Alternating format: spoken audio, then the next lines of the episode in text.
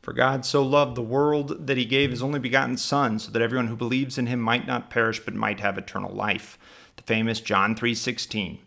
And it's famous for good reason, because it cuts to the heart of the gospel. Out of God's tremendous love for us, he sends his only begotten Son so that we might have eternal life.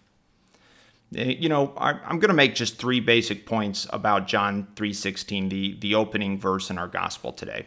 First, notice the reasoning in John 3:16. God didn't send his son into the world that we might have health and wealth, uh, good though those are.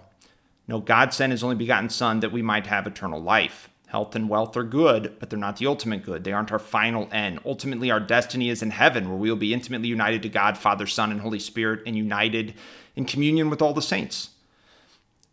But maybe the question comes up why do we need the Son of God to come into the world? Well, as we just said, we're created for communion with God, but there is this infinite gap between God and mankind. So, you know, mankind needed something uh, to elevate us so that we could truly be the friends of God. And God bestowed this upon our first parents, Adam and Eve. He bestowed a supernatural gift upon them over and above their nature, sanctifying grace, a share in God's own life. Now, Adam and Eve lost this gift in the original sin, and they lost it not just for themselves, but for all generations. And so, after the, the fall of Adam, we were in dire straits. You know, we have this destiny in heaven, yet we've lost the only means of us arriving there uh, we've lost this sanctifying grace. And it's for this reason that Christ came into the world, so that by his cross and resurrection, he might win the grace which forgives our sins, makes us the adopted sons and daughters of God, opens the gates of, of heaven, of paradise, for those who accept this gift.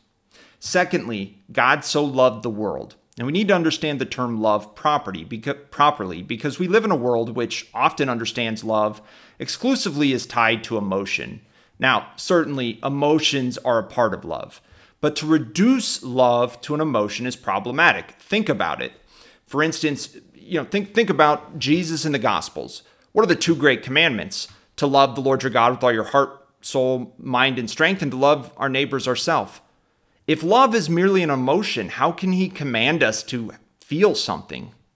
No, love must mean something more than mere emotion. Traditionally, classically, love has been understood as a choice, as willing the good for another. And as Christ said, there is no greater love than to lay down one's life for one's friend.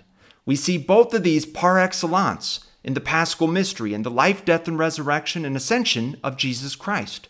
The whole reason God became man was so that we might experience the ultimate good, the final end for which we are created, to know and love in the fullest God for all eternity in heaven.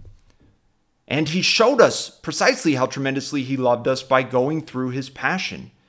He is willing to move heaven and earth to save us. That's how deeply he loves us.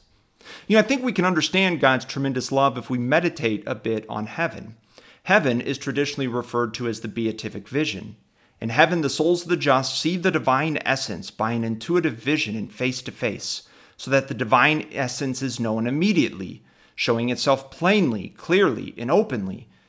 And, and uh, the saints in heaven clearly behold God, one and triune as he is. As a result of this beatific vision, the blessed share in divine happiness. I mean, think about this. God wills a good for us that is uh, tremendous. It's it's so good. It's uh, really beyond our comprehension. This lasting and eternal happiness, seeing God as He is in Himself face to face. Third, and finally, Christ loves us individually. God loves us individually. Christ loves us individually. Uh, Christ knew and loved all of us individually, and He died for all of us individually on the cross. In 1943, Pope Pius XII wrote a beautiful encyclical entitled Mystici Corporis Christi, the mystical body of Christ.